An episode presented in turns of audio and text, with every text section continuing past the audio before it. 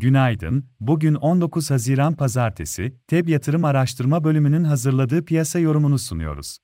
Global piyasalar geçen hafta genelde pozitif seyir izledi, FED toplantısı sonrası yapılan açıklamalar şahin algılansa da, Amerika'da ekonomisinde yavaşlama işaret eden verilerin FED'in para politikasında sıkılaştırmada sona yaklaşıldığına ilişkin beklentileri güçlendirmesi risk iştahını olumlu etkiledi. Ancak FED üyelerinden gelen şahin mesajlar Amerika endekslerine Cuma günü yılın en yüksek seviyelerinden realizasyon gelmesine neden oldu.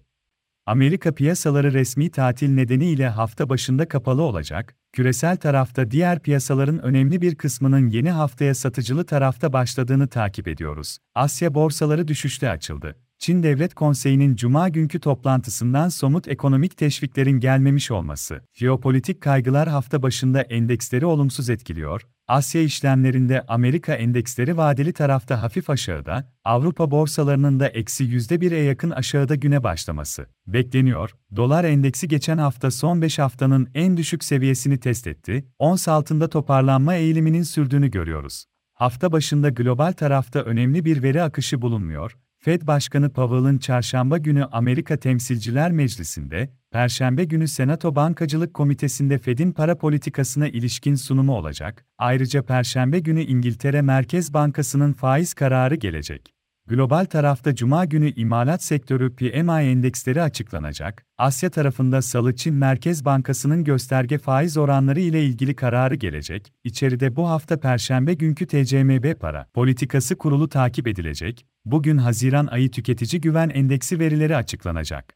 Borsa İstanbul tarafında ise geçen hafta daha çok satışlar takip ettik. Hafta içinde toparlanma hareketleri görülse de, BIST100 endeksi haftayı 5475 seviyesinde haftalık bazda -%2.68 değer kaybıyla tamamladı, cuma günü endeks -%0.36 değer kaybetti.